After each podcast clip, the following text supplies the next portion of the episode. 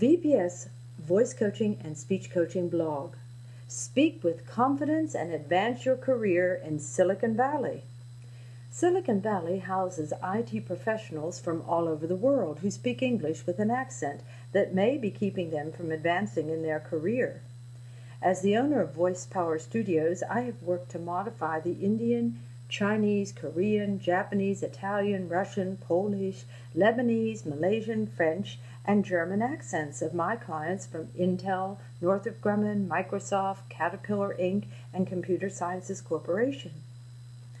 Speaking clearly, concisely, and effectively with confidence is the key to unlocking many doors in both business and personal relationships.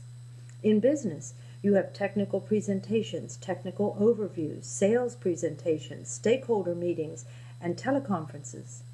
The speaking opportunities increase as you advance in your company. As you grow in your career, you need your coworkers, team members, senior executives, and clients to feel comfortable when you talk with them. This level of comfort comes from being easily understood and is vital to building the trust factor in business or personal relationships. Today, a Mandarin speaking client told me that people continually ask her to repeat herself, and at first she thought they wanted her to speak louder. It is hard for people to hear their own voice unless they record it, and even then, many people are surprised at how they sound. By the time my client realized that her accent was the problem, the new acquaintance had already stopped interacting in the conversation, and an invisible communication wall went up. Most of us don't want to admit that we don't like to be bothered listening to not only heavily accented speech, but also a whining, complaining, or nagging tone. Other offensive speaking patterns include a high pitched or squeaky voice, a loud and grating voice, a mumbler, very fast talkers, a weak and wimpy voice, and a flat and monotone voice. For further information on the influence your voice has on others, please take a look at the 2012 study by Quantified Impressions that was published in the Wall Street Journal. It was found that a person's voice tone had two times more influence on the listener's first impression than the message itself. And, for example, in the same article, it was reported that CEOs with lower pitched voices made, on average, $187,000 more than their higher pitched counterparts. When someone stops listening, it is hard to sell an idea or to close a deal. On the part of my clients with accents, there is a feeling of embarrassment, frustration, and some have told me that they feel the listener is impatient and or prejudiced toward them.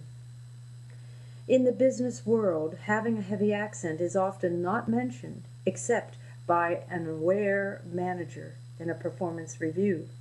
However, it is acted upon in many subtle and not so subtle ways.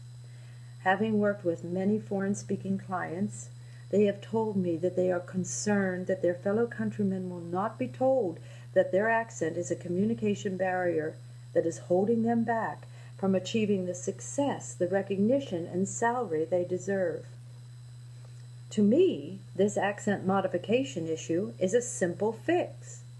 Accent modification is not that difficult for most people who speak English fluently. It takes awareness, focus, and practice to improve your American accent and after three to four months, the persuasive effect of your new voice will speak for itself. To that end, in the beginning of August, August 1st, I will be in Silicon Valley conducting a Speak with Confidence and Advance Your Career workshop for the Silicon Valley Indian Professionals Association. www.sipa.org if you're in the area and you wish to register, go to their website www.s as in Sam, I, P as in Peter, A dot org, or contact me at Sandra M at voicepowerstudios.com. To sign up for an accent reduction consultation with me, go to www.voicepowerstudios.com.